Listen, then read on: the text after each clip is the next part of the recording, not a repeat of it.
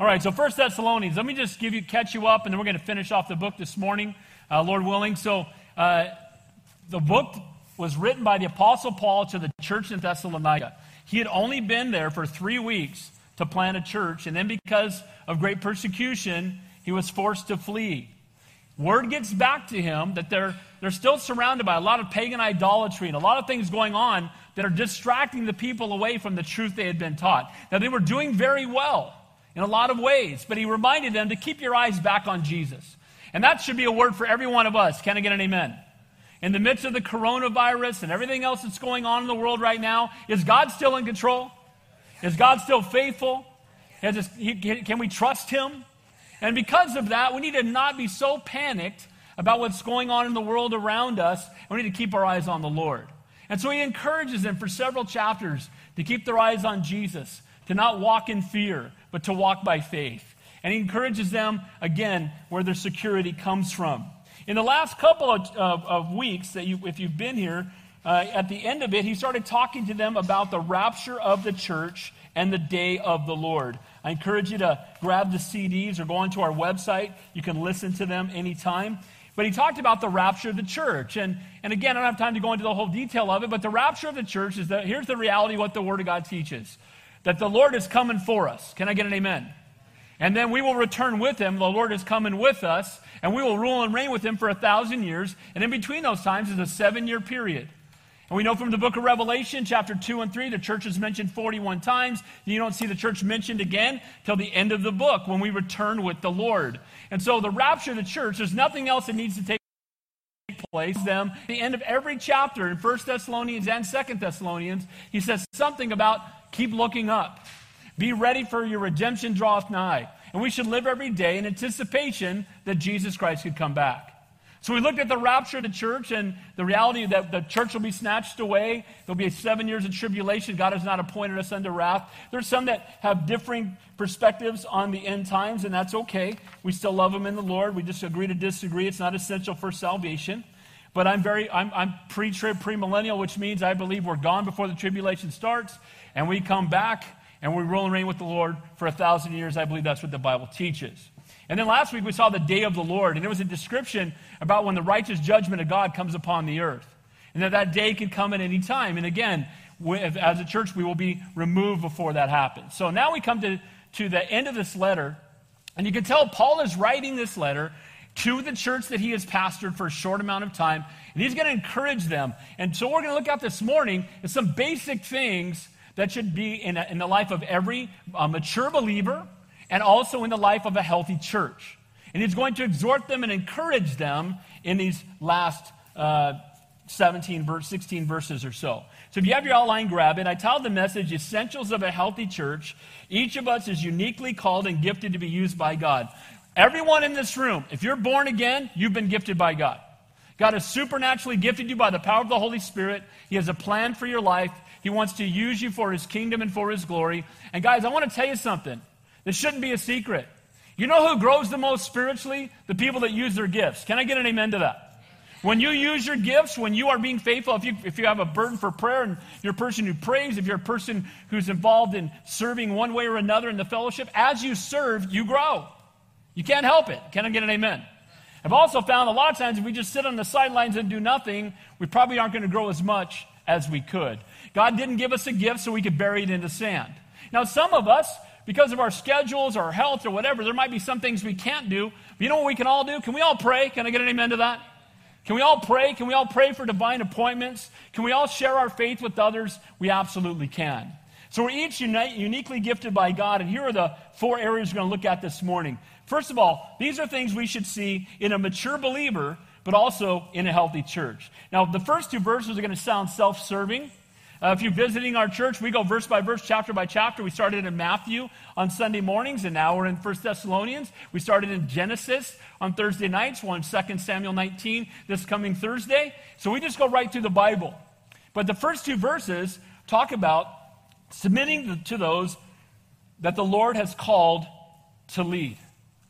So he's talking about those in ministry that have been called to lead, somebody who's discipling you, ministering to you that we submit to those in the authority that God has placed over us. And notice, though, we're going to see not because those people are perfect, because they're not. Can I get an amen? Not because those people are necessarily even more spiritually mature than you are. That's not always the case. But when God puts someone in a position of authority in your life, God has called us to submit to them and also to pray for them. Then we'll see that essential in the life of a spiritually mature believer and in a healthy church is loving, lovingly ministering to one another. Guys, we're called to minister to one another, not just, to, not just the pastors, not just people to oversee the helps ministry, but everybody in the building. We're all called to serve one another. Can I get an amen to that? The Bible says, if you want to be great in God's kingdom, learn to be what? The servant of all. Not the servant of some, not the servant of the people that will recognize that you've served, but it's serving even when no one else is watching. Can I get an amen to that? So lovingly ministering to one another. And then here's the key living out your faith in your daily life. I pray that you don't leave your faith at 11:30 on Sunday mornings when you leave this building. Can I get an amen? Guys, we don't check our faith at the door. We don't cease to be Christians when we walk out of this building. This is where we come to get fed, where we come to fellowship, where we come to grow, and then we go out there to live it. Can I get an amen? This is, you know, it's like, uh, I love what Pastor Rob McCoy's analogy, this is like landing on the ship refueling here at church, and then going back out to fight another battle. Amen? And so when we come here, we come to get fed, to grow, but not so we can keep it to ourselves, but so we can go out there and live it out loud. And this means in every aspect of life. Your neighbors should all know you're a Christian. Can I get an amen? All your coworkers, your friends, your, the fellow students in your school, if you're in school, wherever you may be, wherever you may be going, you need to know that we are called to represent the Lord. You know what? Do people need Jesus today? Are they going to get it from CNN? Are they going to get it from the media? Are they going to get Jesus? No, they're supposed to get it from us. Amen? We're called to be salt and light. We're called to be ambassadors for Jesus. And guys, we should live it. Your coworkers should all know you're saved. Again, not because uh, you just talk about the Lord, but you certainly should do that, but also by the way you work and the way you live. People should look at your marriage and know that you're saved. They should see how you parent your children and know that you're saved. Guys, we need to live it out loud outside of this building. And then finally, living every day in anticipation of Jesus' soon return. You know what? Come quickly, Lord Jesus. Can I get an amen? I'm good with it. I, heaven works for me right about now. Amen? But if God hasn't come back yet, it's because he's not done. There are people that need to get saved. If, hey, if you're the one keeping us from heaven, get saved today so we can go. Can I get an amen? You know, it's that last person that needs to get saved. Don't let it be you. Let's go. Let's go to heaven. Heaven's better. I'm longing for it. I can't wait to get there. Amen? But if we're going to stay here a while longer, we need to be faithful. If we're going to stay here a while longer, God has us here for a reason. So let's be faithful to use the gifts He's given us. So let's begin there in verse uh, 12 of 1 Thessalonians chapter 5, picking up where we left off last Sunday. Essentials of a healthy church. First, submitting to those that the Lord has called to lead. We urge you, brethren, to recognize those who labor among you and are over you in the Lord and admonish you. We urge you, brethren, to recognize those who labor among you. The first thing we should notice that from the very beginning of, ch- of the church, God had called those to serve in positions of leadership within the body. This still happens today. I've had people challenge me on it often, and they'll say, I just don't believe that we're supposed to have anybody leading the church because Christ is the leader. Well, I agree that Christ is the leader. Can I get an amen to that? Jesus is the head of the church, and he is the, he's the senior pastor of this church. Can I get an amen? We're all submitted to him. But the Bible is very clear that some are called to be pastors and teachers. Amen? Some are called to be evangelists. There's giftings in the Bible that are in the Bible for a reason. And what's crazy is it's scary when they say, well, we just all want to show up and then we'll just say, who's got a word? Come on up here. And then someone comes up who might not even be saved. Can I get an amen? Somebody who's not called or gifted to teach the Word of God, who hasn't labored in the Word. The Bible tells us that we are to labor in the Word. Speaking of pastors, that means to the point of exhaustion. And I tell every pastor I know, if you haven't been exhausted in the last week over your study time, you're not studying enough. Can I get an amen? And so here's the reality. He said, Those who do labor, those who do, we urge you to recognize those among you and say, Okay, God bless you, and we're praying for you. We, we, when you're studying, we're praying for you because you're going to study to give to us, to feed us. You know, I love it. It's an analogy. It's like a chef, somebody who makes a meal and then gives it to someone else to feed on it. Amen? But again, if he doesn't prepare, if he doesn't spend time preparing the Word of God and spend time uh, studying, he, you can never take someone to a place you've never been. If I don't spend time in God's Word, if the person teaching the five year old uh, children doesn't spend time in God's Word, all of us who teach in any capacity, women's ministry, wherever it may be, if you don't spend time in the Word of God, you're not going to be able to take people to a place you've never been yourself. And so if I don't, if I'm not hanging out with Jesus, I'm going to get up on Sunday with nothing to give you. Amen. It should be pouring out of me. I get it for 25 hours, you get it for an hour. So if you're convicted, I'm convicted 25 times. Can I get an amen? I tell people all the time, God made me a pastor because he knew I needed to be in the Bible for 30 to 40 hours a week. Amen? So evidently, some of these young Thessalonian Christians struggled with submission, as many still do today. You know, God is a God of order. God is a God of order. A friend of me sent me a video. He's a part of some church, and I watched it. It was scary. People rolling on the floor, barking in the spirit, and screaming. And, uh, and they're like, look at the Holy Spirit. No, no, that's not the Holy Spirit, because the Holy Spirit's not the author of confusion. Can I get an amen? And the Holy Spirit's not going to be talking eight different ways and eight different times to eight different people. And we roar like lions. I go, well, Satan is a roaring lion seeking me to devour, not, not the Holy Spirit. Can I get an amen? So there's order in the church. And guys, there should be joy in the church. There should be passion. Can I get an amen to that? But it's all done decently and in order. The gifts are still for today. Can I get an amen to that? God is still at work. But that being said, it's done decently and in order. Evidently, again, some of these young Thessalonians struggle with submission, and submission is not a very popular concept today. It is due mainly to our pride and our desire to rule and to be on the throne. Again, we need to die to ourselves and submit to the Lord. That's what the Word of God commands. Romans 13 tells us that all authority has been placed there by God and that we are to submit to them. Now, I'm going to say this. There comes a time where those we submit to, we stop submitting to when they tell us to disobey God. Can I get an amen? Matter of fact, this Thursday, I'm going to teach Daniel chapter 3. We're going to break away from 2 Samuel just for a week. And we're going to talk about Shadrach, Meshach, and Abednego when everybody else was told when the music plays, you bow, and they stood. And there's a time when we need to stand when everybody else bows to a false God. Can I get an amen?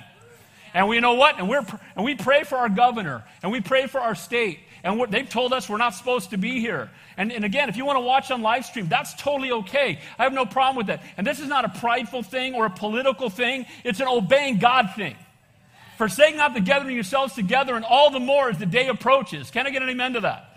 And you know what? And if we don't stand, if the pastors don't stand for religious freedom in this country, who in the world's going to? So I might be here by myself, but that's okay. I'm staying until they take me to jail because, guys, and then I'll just do prison ministry. Can I get an amen? Because the reality is that God has us here for a reason. And we're going to preach Jesus Christ and crucified and risen from the dead. Amen? And you, and you know what? This may be persecution for some. And don't let this divide the church. If you don't feel comfortable and you want to stay home, we love you and you be faithful to that conviction. Can we get an amen to that? We're good with that. If you come in and you're wearing three masks, that's fine. If you want to wear, if you don't want to, that's fine. Let's not divide over this. We're all one body. Can I get an amen? We all want to honor the Lord. And so the exhortation here is look, God's a God of order. And He has those that He puts in leadership in churches for a reason. And those that are in leadership, it's self serving. If you've been coming for a long time, you know I don't do this. But I teach the Bible. If it's in the Bible, I'm going to teach it. Can I get an amen? So those are in positions of authority. We are to acknowledge them. Now, I want to say this. While this verse is speaking about the church, it's also true in the home. God has called the husband to be the spiritual leader of his household. Can I get an amen to that? So, men, step up. If you're not leading, start leading. If you're not bathing your family in prayer, start doing it. If you're not leading a, living a Christ like example in front of your family, let today be the day you start doing it. And then it talks about wives submitting to their own husbands as unto the Lord. So that word, boy, women don't like that. I've had weddings, they go, take that obey out of there. And I'm doing that obey. Take that out. Take that submission thing out of the. Bo- Guys, it's biblical. Now, it doesn't mean that the man or the pastor in this case is more spiritually mature or cared more about by God or more valuable in any way. It just means that's the position he's called to. It's like in the military. You know, the sergeant might not be as sharp as the corporal, but the corporal still submits because that's what he's called to do. Can I get an amen? And so, wives, submitting to your husband you're doing, you're doing that for the Lord and do it as unto the Lord. And you be an encouragement to him because he needs it. Because he's a knucklehead sometimes. Can I get an amen? He needs to be encouraged. You pray for him, you encourage him, you walk with him.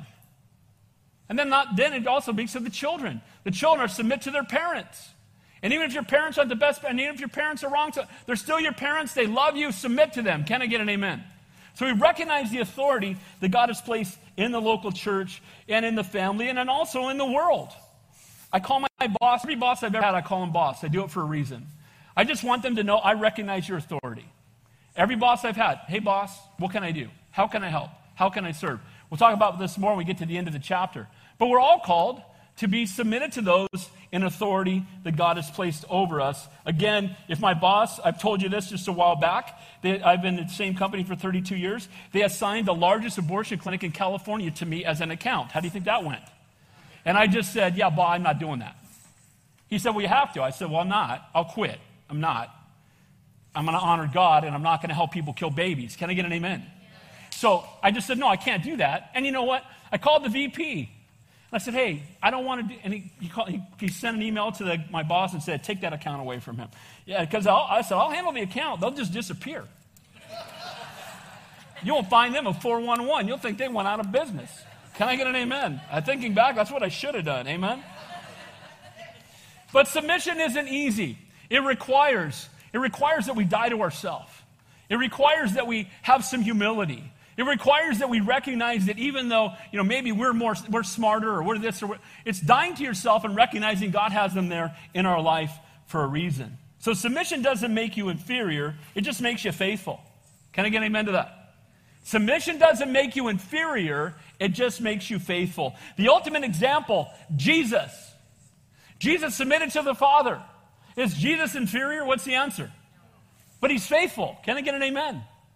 He submitted to the will of the Father. The Thessalonian believers had not been saved more than a year. Hard for some to submit to someone who's been saved about the same amount of time. By the way, God's not doesn't care about seniority but calling. Can I get an amen to that? Well, I've been saved 35 years. I'm not going to submit to this young pastor. Who does he think he is? It's got nothing to do with it. Amen.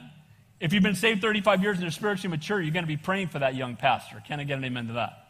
See, guys, it's a heart of submission, a heart of love, not about seniority, but about calling. And notice the attributes of those who are called. It says, those who, again, I mentioned this, who labor among you.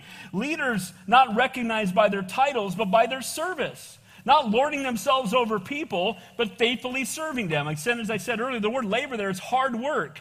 Those in leadership, not merely a place of honor, but one of diligence, of self sacrifice, and effort. You, you know what? You should not, nobody should be in ministry who's lazy. Can I get an amen to that? I would meet pastors who would study an hour a week, pull something off the internet, and golf all week. I'm like, bro, you're disqualified. I don't know what you're doing. Because the reality is, we're called to labor in the Word. And you know what I look for first when I'm looking for people to serve in positions of ministry? I look for anything else a servant's heart. Somebody who's willing to serve, someone who's willing to show up early and set up chairs, someone who's willing to do whatever it takes to help the, the ministry to, uh, do what it needs to do. Amen? And often it's done in secret. But every pastor I've ever ordained, that's where they started. They started with somebody who had a heart to serve, not to be served. The first thing we should look for. It says, and are over you in the Lord. The word literally is to take the lead. Those are placed in positions of authority by God. Not a matter of personal power, but of responsibility to, to be faithful to the calling God has placed upon your life. Again, in this context, the same applies again in other positions when it comes to husbands, pastors, teachers, etc. So, not a position of personal power, but of godly responsibility. Notice the qualifier there in the Lord. Only as the leader is under the Lord's authority is he or she fit to lead people. If you don't submit to God, you don't have any business leading anybody. Can I get an amen? As you submit to the Lord, as you honor the Lord, the Lord may use you to minister to others. But to God be all the glory, and we recognize that anything that we are called or gifted to do, it's only because of His grace. Amen? We don't take the credit. There's one celebrity in Christianity, and his name's Jesus Christ. Amen? And we always point people to Him. So if you're encouraged, God does something and people encourage you, I had a few texts after last Sunday's message encouraging me, and I appreciate that. I say, To God be all the glory. Amen. And you know what? Because anything good we do, it's because of Him. And without Him, we can do nothing. But we can do all things through Christ who strengthens us. So the Lord is the leader. Follow me as I follow Christ. That's what the Apostle Paul said. Only follow me as I'm following Him. If I'm following Him, follow me. Amen? But notice what he also says here and admonish you. uh, I promise you, this church, you don't have any problem getting that. You know, the word admonish there means to exhort to action. It's to encourage people to do something.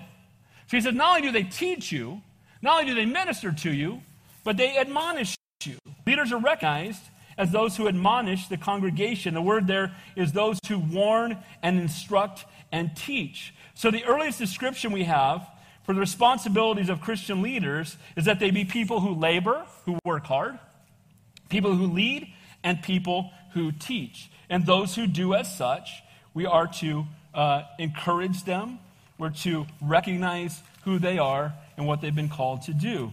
Again, pastors called to do all three of those. Verse 13. And esteem them very highly in love for their work's sake. Be at peace among yourselves. Esteem them very highly, not to recognize them, but to esteem them, to honor them, to respect them. It says this in 1 Timothy. Now I'm going to follow it up with another verse that'll scare you away if you're thinking about being a pastor. So the first one says, Let the elders that rule well be counted worthy of double honor, especially those who labor in the word and doctrine. This verse has been a great encouragement to me for the 30 years I've been a pastor. Because there's times I'll be, I'll be real transparent. There's times when I'm on no sleep, I'm completely and totally exhausted, I don't know how I'm going to finish, and the Lord reminds me of this verse. For those who labor in the word and in doctrine, the word labor there means to work to the point of exhaustion. And you know what? Nobody should get up behind a pulpit and teach anybody anything if they haven't been exhausted spending time in God's presence. Can I get an amen? And I have friends who say, I just love to study. I love to study. But I'll be honest with you, it's work.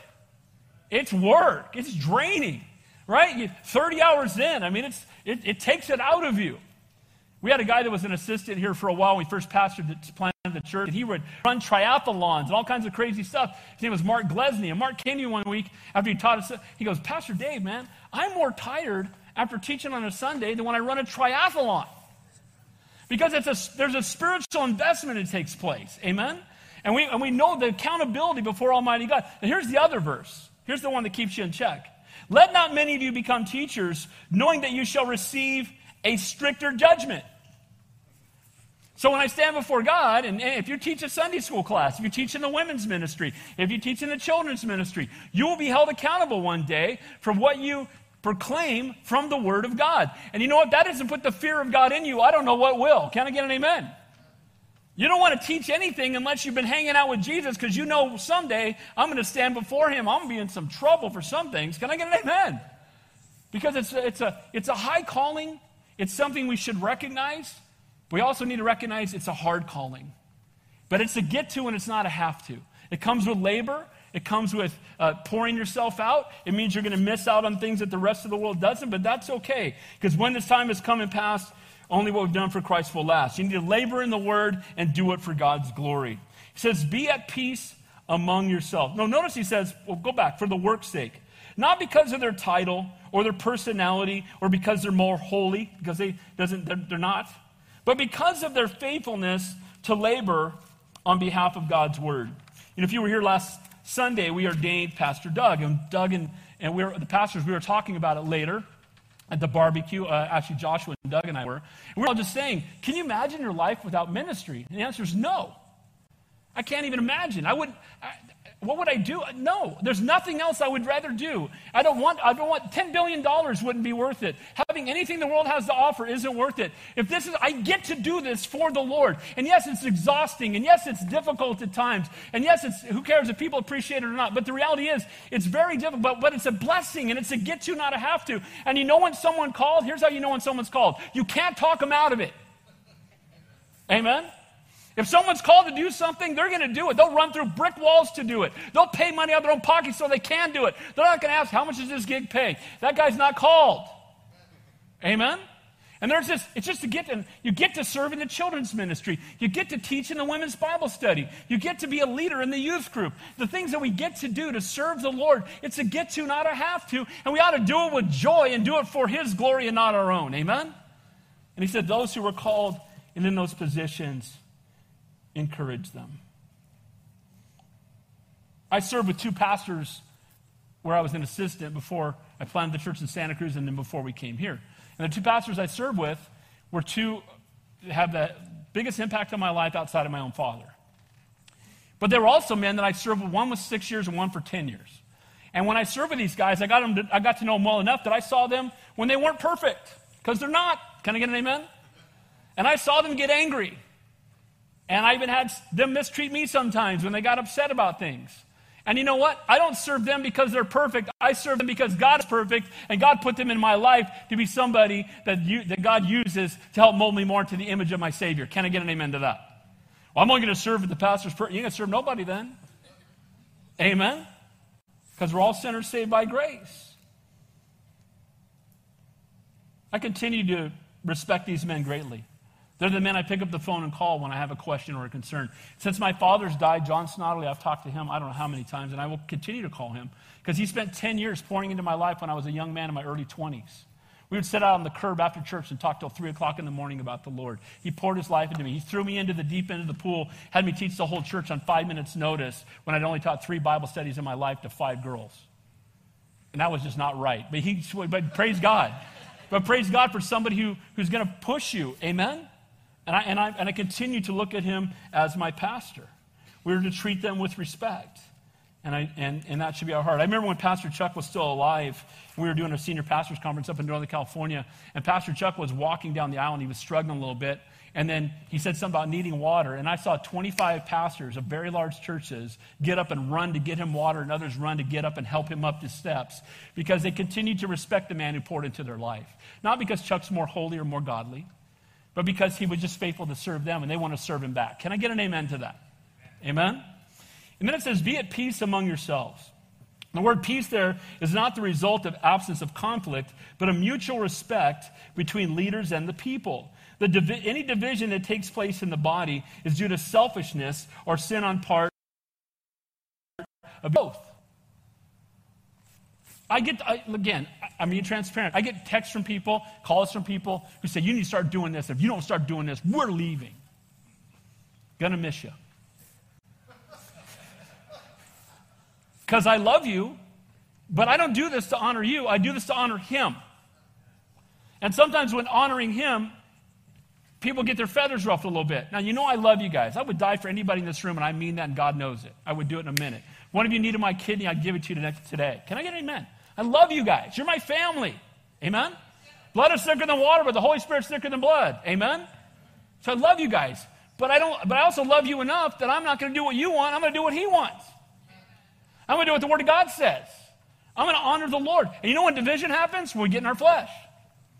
And it can be the pastor in the flesh, it can be the people in the flesh. But when we start get, you know, wanting what we want and doing things my way, and you know, the, the, this is too loud, this is too quiet, this is too fast, this is too slow, quit saying amen. That's never going to happen, by the way. you say amen one more time, I'm leaving. Amen. You know what I mean? Because I know it's not going to stop. But the reality is, and it's not because I don't love you guys, because I certainly do, but we don't want division in the body. We need to be at peace among ourselves there's anybody in this fellowship that you have a problem with about anything, go to them. Talk to them one on one, and let's fix that. Can I get an amen to that? That's not what the body of Christ should be about. So, point number one there, submitting to those the Lord has called to lead. Point number two, lovingly ministering to one another. It says there in verse 14 Now we exhort you, brethren, warn those who are unruly, comfort the faint hearted, uphold the weak be patient with all. Boy, these are easy to read and a lot harder to do. We exhort you, the pastor's called to equip the saints for the work of the ministry. And here Paul exhorts, the word is to encourage, invite, invoke, beseech, to lovingly minister to one another. So again, Christianity is not for the Lone Ranger. You can't minister to each other if you don't spend time with each other. If you're not in fellowship, if you just, uh, you know, I, I, I fellowship with the Lord, I've got a special place. It's the golf course. I say a prayer and then I hit my first drive. And I'm just hanging out with Jesus. I'm not saying you can't commune with the Lord surfing or golfing or whatever, but that's not fellowship. Can I get an amen? Forsake not the gathering yourselves together, and all the more as the day approaches. And you have gifts I don't have, and I may have gifts you don't have, and you can minister to me, and I can minister to you. And sometimes when people need a hug, God wants to use your arms. Can I get an amen? Someone needs a word of encouragement. God wants to use your lips. See, this body is not what it could be if we sit back and don't use the gifts God's given us. So if you don't know what the gifts God's given you are, pray about it. And the first thing we can all do is we can all pray. Amen? So Christianity is not for the Lone Ranger. There's mutual accountability, which results in deeper fellowship and spiritual growth. I have, I have some of you guys who text me or, or call me on something I said in a message, and sometimes you're right. You know, Dave, you said this. I know you meant this. You know what? I stand corrected. Thank you. And I appreciate that. I'm, I'm a, you know, in a multitude of words, sin is not lacking, the Bible says. Amen? So there are times when you're going to say something, you're going to call Moses, Moses Noah. You know, I've, I've, done that. You know, when you're talking, and sometimes you'll misquote something, and people will come and correct you, and that's okay. I appreciate that. We need accountability, and we need to love each other enough to warn those who are unruly. The Greek term is there, it's a military term. Those who break ranks, get out of order, march in their own direction. It, deny, it also, the word there speaks of somebody who is slothful and idle. And so, those who are unruly, what should we do? It says, warn those. Somebody who's being lazy. Somebody who just wants the church to take care of everything for them. So they want everybody else to work and then give money to the church so they can have money so they can sit home and do nothing. A man who does not work shall not eat. I didn't get one, I finally got one late amen. Can I get an amen? A man who does not work shall not eat. A man who does not provide for his family is worse than an unbeliever. And so I'll get calls and someone will come and say, well, now look, if you're working hard and you lost your job, we want to help you. Amen? If you've got jobs that you could work and you don't want to, food banks down the street. Can I get an amen? Because we want to minister to those who are working hard, who are being faithful to the calling God. The Bible says in, in, Genesis 3, the Lord said to Adam, You will toil by the sweat of your brow all the days of your life.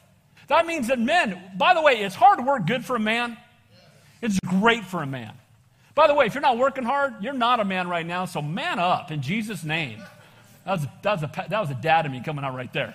But that's a reality. And I, and I don't understand it. And it's not, you cannot be spiritually mature and be lazy. It's just, they don't work, they don't go together. Amen? Man who works hard. But warn those who are unruly, who are marching out of direction, to get back in line, to work with their own hands, to cease from making dissension and being divisive. To hear you hear someone being divisive, it's definitely that's marching out of order. Matthew 18 says, "Go to them one on one." Matthew 18, the Bible talks about how do you approach somebody. You've heard me say it, Christians don't stab each other in the back; they stab each other in the front. Amen. And what I mean by that is, if if you see me doing something that's outside of God's will, I would hope you would love me enough to call me up, take me somewhere, look me in the eye, and say, "Pastor Dave, I saw you doing this." And I love you, but you're outside of God's will. And I'm here to encourage you that you need to get right with the Lord. I'm here to pray for you.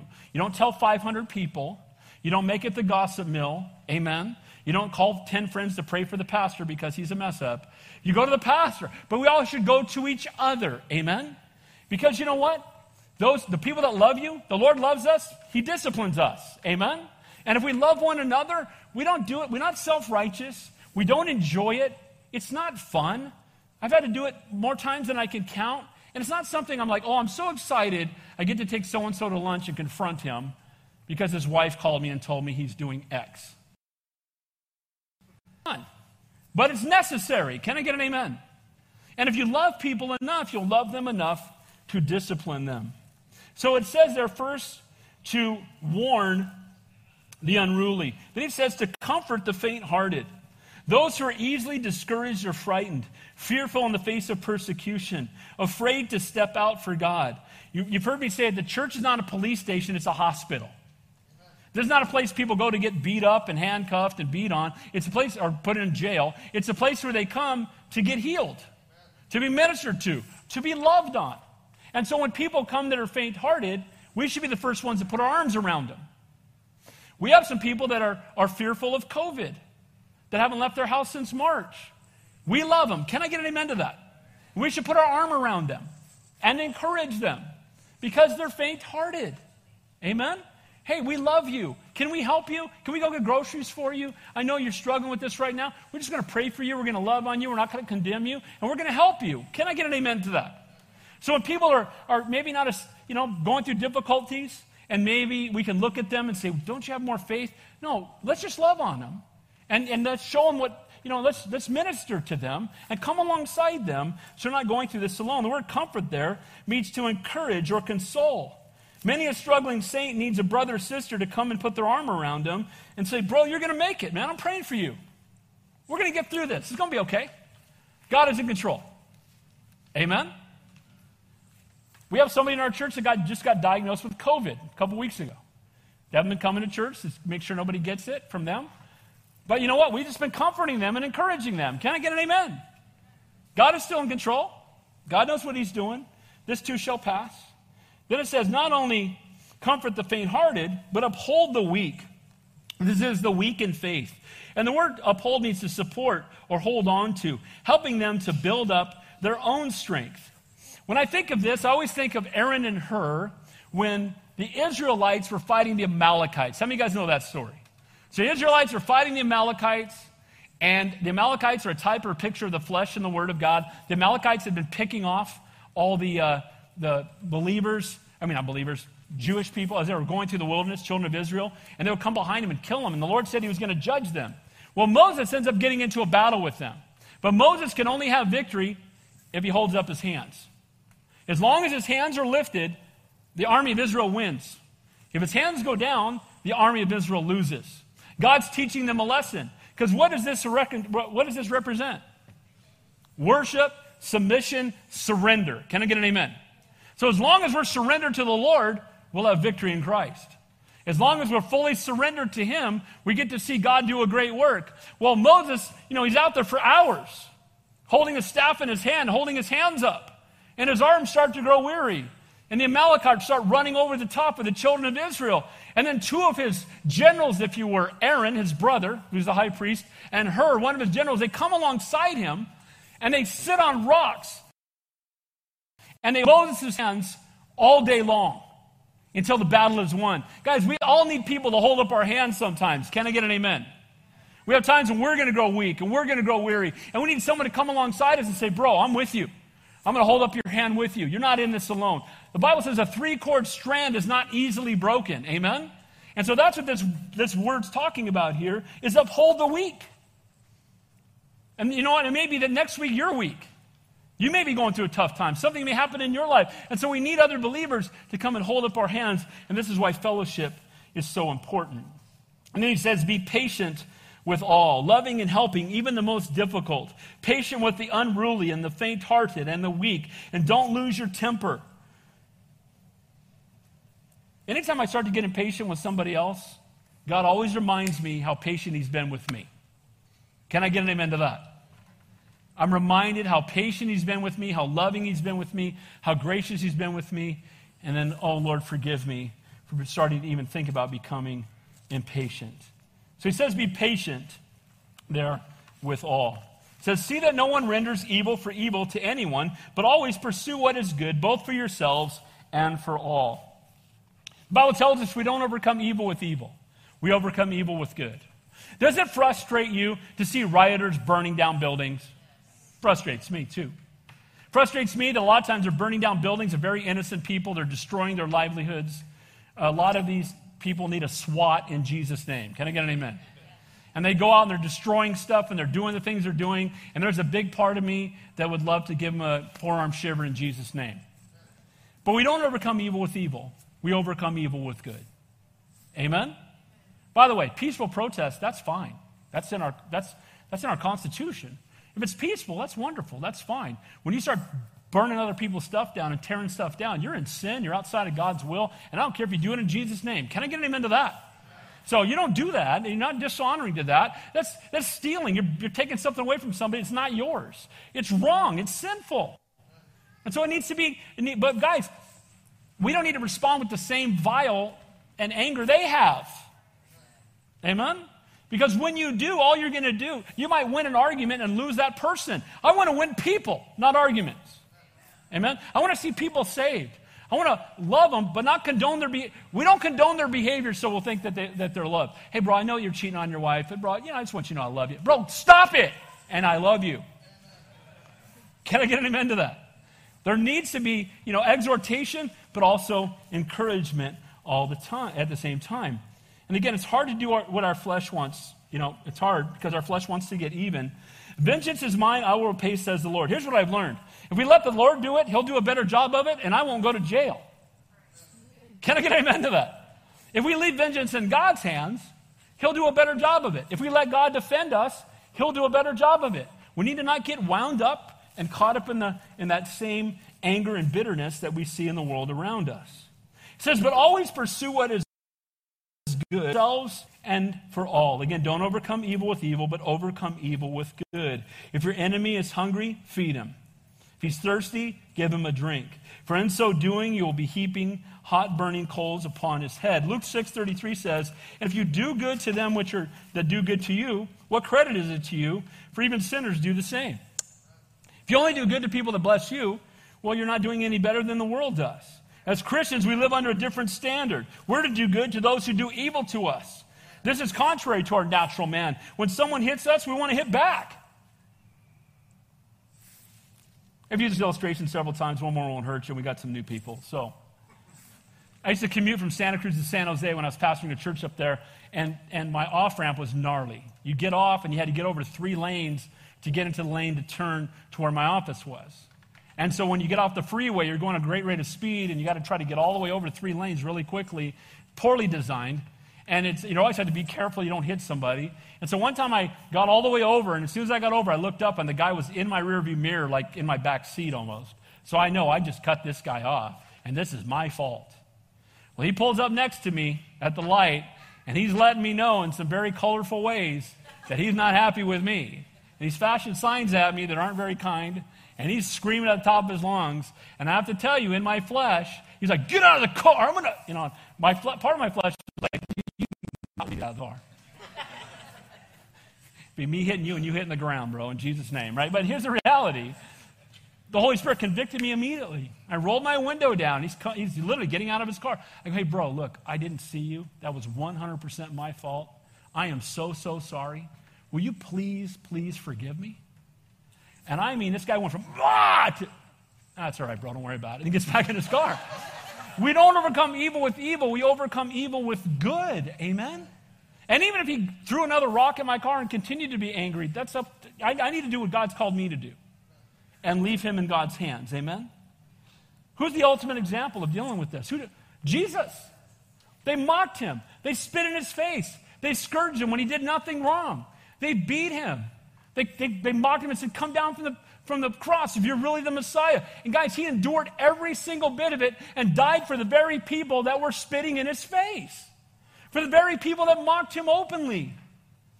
That's our Savior. And then he said, Father, forgive them, for they know not what they do.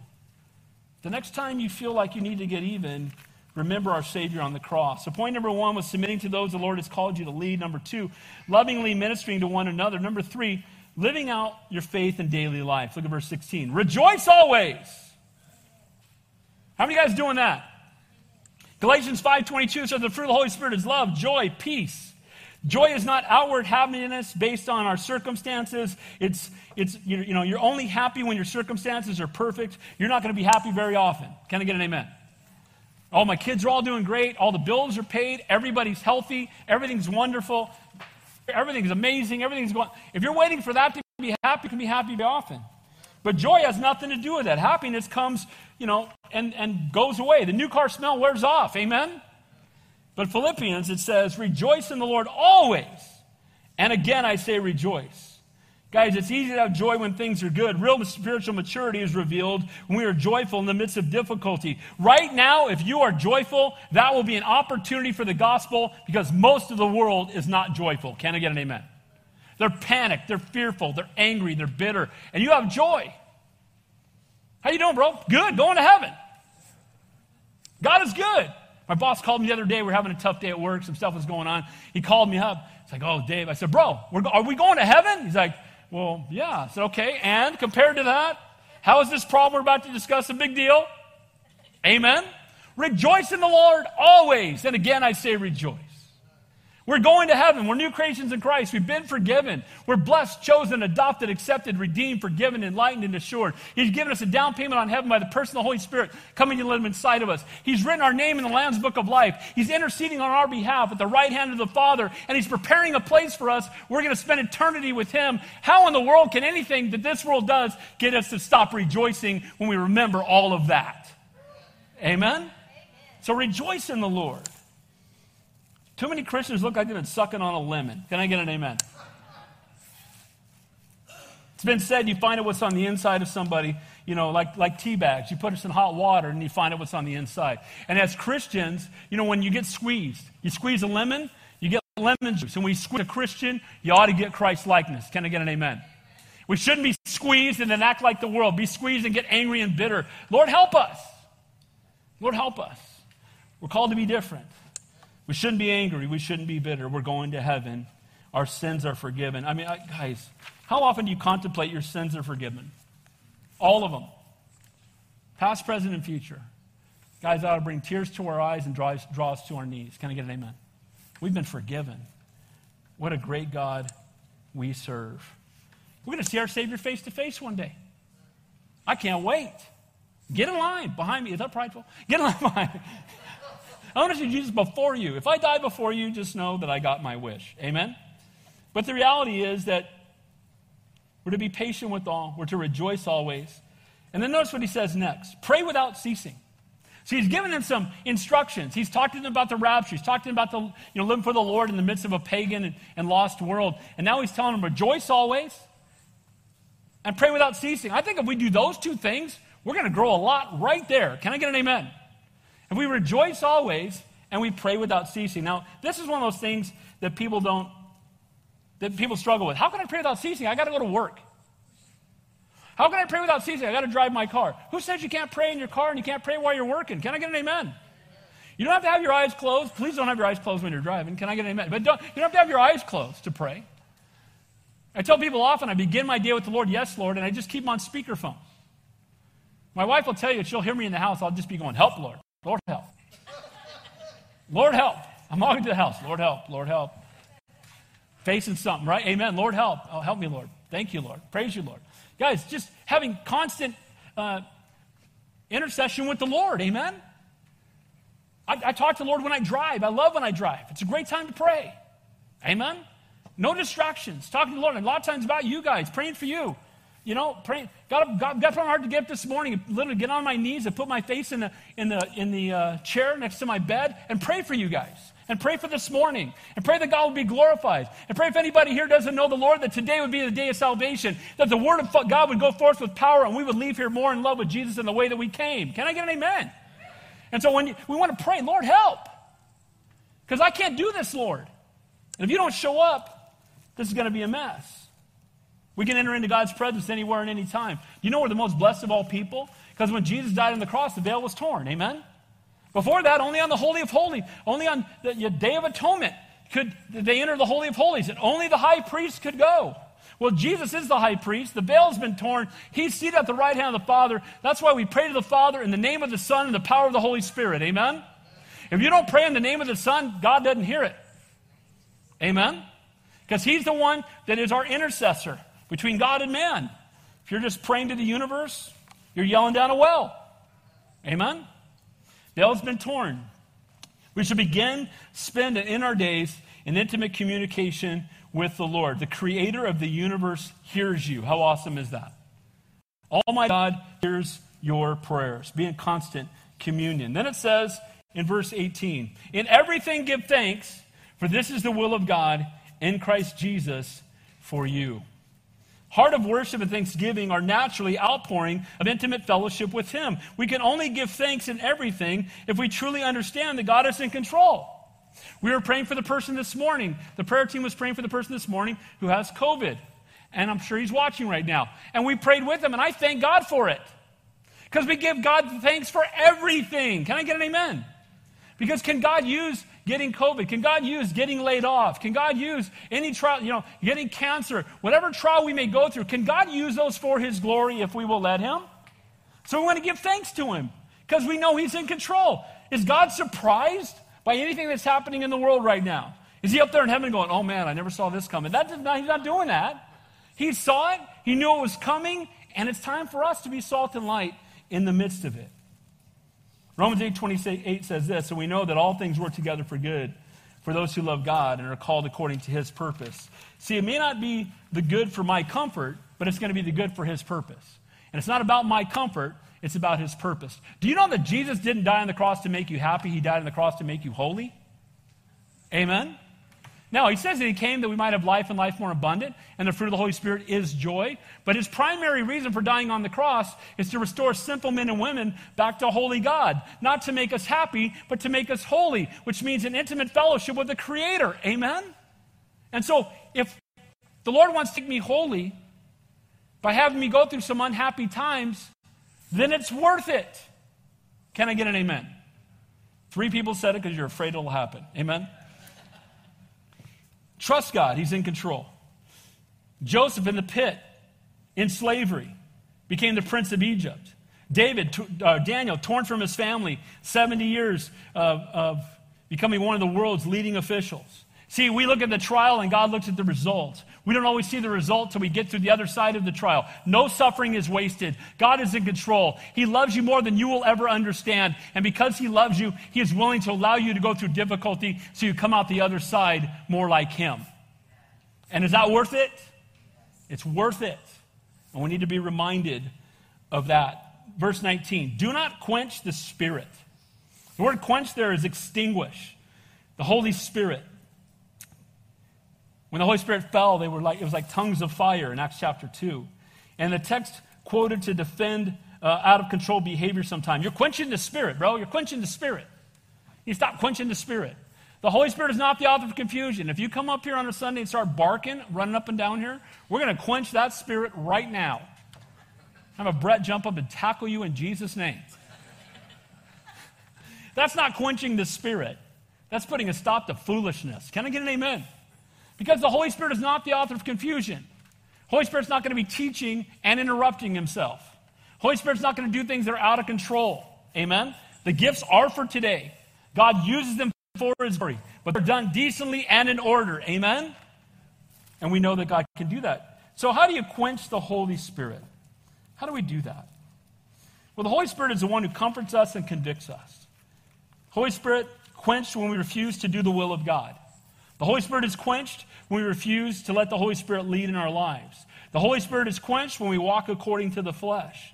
The Holy Spirit lives in the life of every believer, and it's quenched when we cease to be desperate for God. It's got nothing to do with hyper emotion, it has everything to do with us submitting to Him.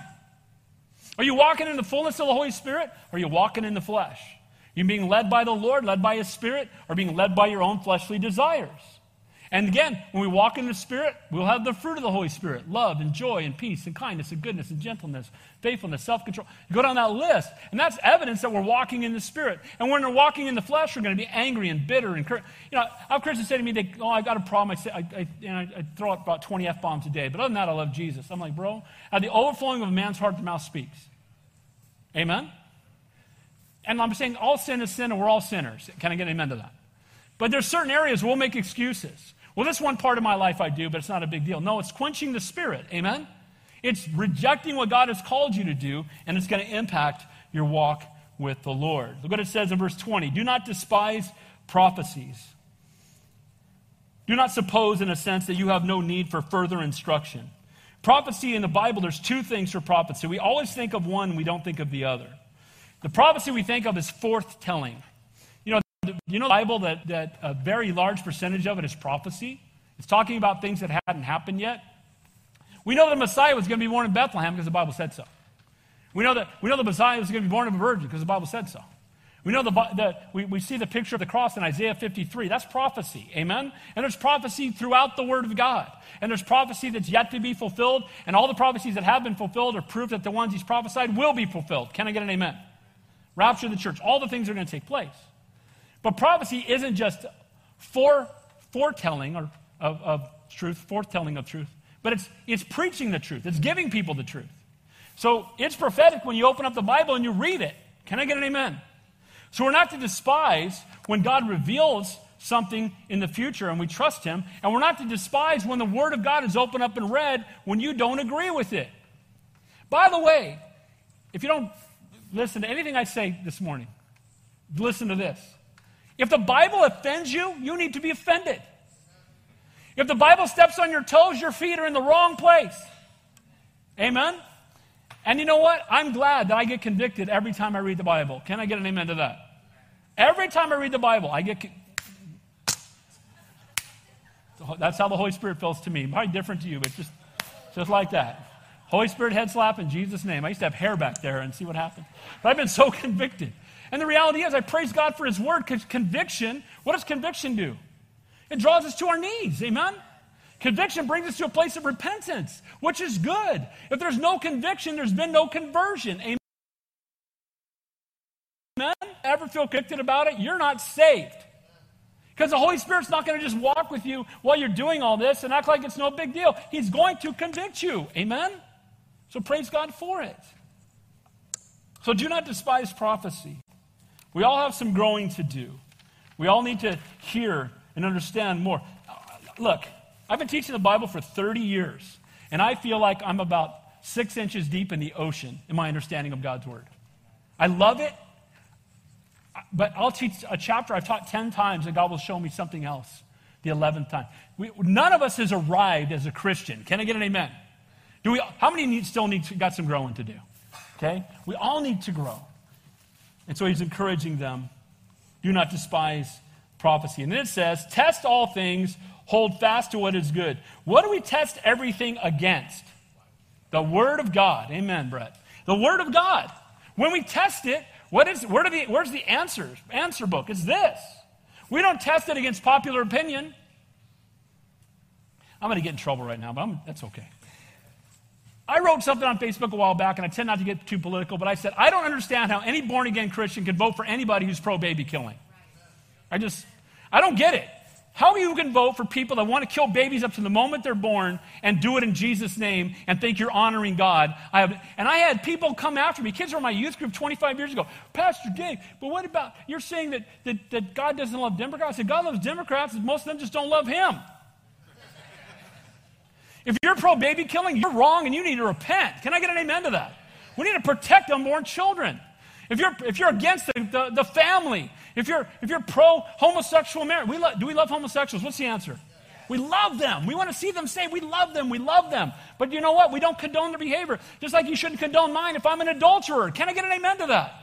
And we live in a time right now where it's like you just need to be like the rest of the world and you just need to succumb to what the world's doing. You need to, you know, put on masks and stop worshiping and don't go to church and sit at home and do what the government tells you to do when they tell you to disobey God. And we're not going to do that. We're going to honor the Lord. Amen? We're going to honor Jesus no matter what. She says, Look, your emotions are not the plumb line. But I feel. Have your feelings ever lied to you? Your feelings are real, but they also could be wrong. I feel like this is the person I'm supposed to marry. And then you find out, no. And you're thankful to the Lord. Thank you, Jesus, I didn't marry that knucklehead. Can I get an amen? I feel, I feel, I feel. What does the word say? I just feel like this is the guy. Where's he at with Jesus? Well, you know, you know, he, he, he's been to church. That's not what I said. Where's he at with the Lord? Well, you know, does he, does he love Jesus more than you? Bring him down to the church office. I want to hear his testimony. I, I, da, da, da, he's the wrong guy. Wrong guy. But I feel, I'm, I just feel I'm so in love with him. You're not in love with him, you're in lust with him because love does not, it's, it's nonsense. Can I get an amen? It's all driven by the flesh, it needs to be led by the Holy Spirit, amen? Don't settle less than God's highest. And by the way, God's man, God's woman is always worth the wait. Can I get an amen? Always worth the wait. And so the exhortation here is to hold fast to what is good. Many churches today teaching everything but the Word of God, moved by emotions. Uh, the Word of God is the key to knowing truth. Hold fast to what is good, to that which is written in the Word of God. If nobody else wants to do it, we're going to do it anyway. As for me and my house, we will serve the Lord, even if nobody else does. Can I get an amen? There needs to be that kind of resolution in our hearts. Then it says, abstain from every form of evil. Sin not. Avoid even the appearance of evil. Err on the side of holiness. And again, I'm, that's between you and the Lord, but there are things where we do things that give the appearance of evil. And it could even be innocent on your behalf. I know I don't ever drink alcohol, and I never will again. And, but I remember early on, we, we were at some place, and, and uh, either my wife or I had, a, my wife might have, had a non alcoholic something. You know, it was basically a slush. Can I get an amen? But it looks like something that could be alcoholic. And a kid in my youth group in Lancaster came and said, Oh, I saw you guys, and I know, you know, it's good to know that you, you guys drink alcohol. I'm like, What are you talking about? It's avoid the appearance of evil. Can I get an amen? I'm called to be salt and light. Now, you can have a glass of wine with dinner, that's between you and the Lord. But my conviction is I will never drink alcohol again because I'm not going to be drunk with wine. I want to be filled with the Holy Spirit. Can I get an amen? And pastors are not called to drink alcohol. And we should be a Christ like example. So we want to avoid even the appearance of evil. I have a thing I do at work. Advise people. I've had female bosses and they want to ride with me on a sales call, and it's 70 miles away. I make them ride in a different car. I'm not riding the same car with any woman by myself who's not my wife. That's not happening. We're not doing that. People will be going to lunch at work. We used to have an office. Hey, do you want to go? And it's two women. No, no. Not going. Why? Appearance of evil. Amen? I want to, you know, I want to honor my wife in the way that I even appear to others. Amen? I want to honor the Lord in the way that I do that. And that's the exhortation here. He's exhorting the church, you know, avoid even the appearance of evil. You don't want people to think you're doing wrong. Don't, don't have anything to do with those things. Finally, his last points are live every day in anticipation of the Lord's return. We'll finish up. Now, may the God of peace himself sanctify you completely, and may your whole spirit, soul, and body be preserved blameless at the coming of the Lord Jesus Christ. Boy, that's a great verse. Let me read that again. Now may the God of peace himself sanctify you, means set you apart completely. And may your whole spirit, soul, and body be preserved blameless. The word blameless there means without accusation from the outside. You've been born again. You're a new creation in Christ. He is setting you apart unto the Lord. And he says, at the coming of Jesus Christ. See, we want when Jesus comes back, we want him to see us through the shed blood of his son, and he sees us holy. And those of you who've been born again, when Jesus sees you, he doesn't see your imperfections. He sees you through the perfection of his son, that he died on the cross for you, that he paid the price for you, and now in him you've been made holy.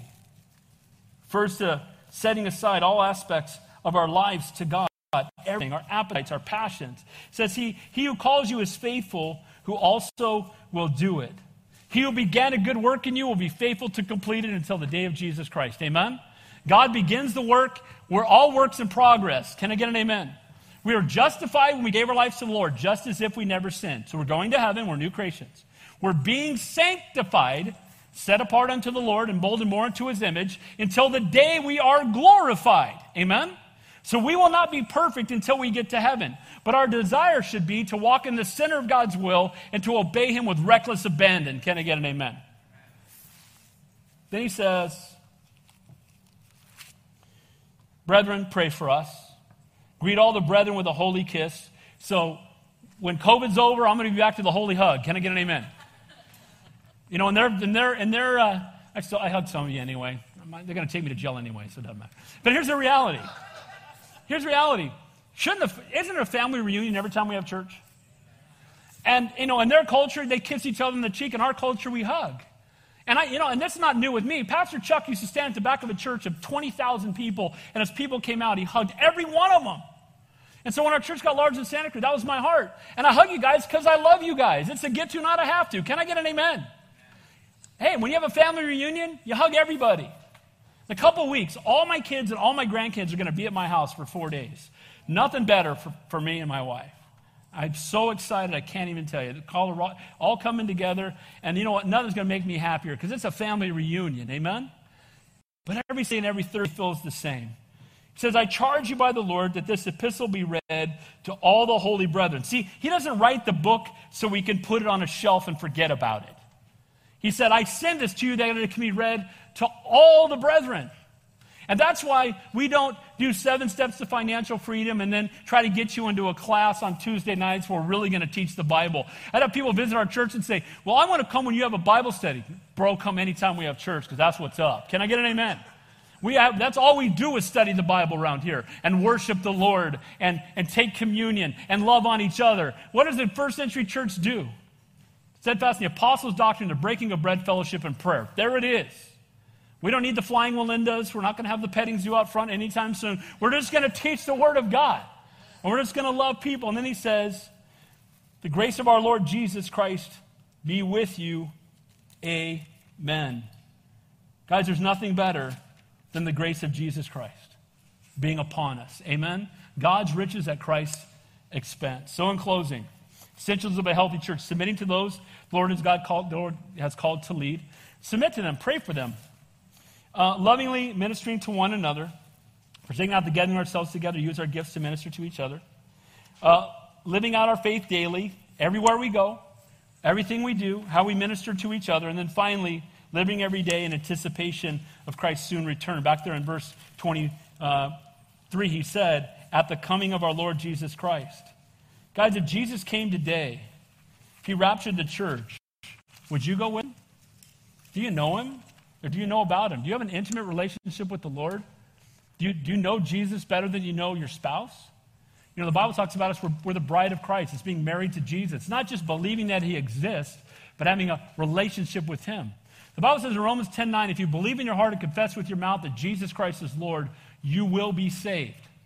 So salvation comes when we surrender our lives to him, when we recognize that we are sinners, and we say, Lord, I believe you are the Savior. Please, Lord, forgive me. Not only do I want you to be my Savior, I want you to be my Lord. I want you to come and rule and reign in my life. I want to take myself off the throne and place you there. If you've never done that, my prayer is that today would be the day of salvation. Let's pray. Heavenly Father, we pray for anybody here that doesn't know you, that today indeed would be the day of salvation. Lord, I pray for anyone who maybe they've been religious, or maybe they've just gone to church, but they've never fully and truly surrendered their lives to you. I pray now that they would confess you before men so that you might confess them before your Father in heaven. If you're here today and you've never given your life to the Lord, and maybe you, you may have prayed a prayer one time or walked an aisle, but you know that He's not been the Lord of your life, and you're ready to surrender your life to Him. I just want you to do something real simple. Just raise your hand right where you are, and I want to pray with you. Anybody here at all? You know that you have the promise of eternal life. You're ready to surrender your life to the Lord.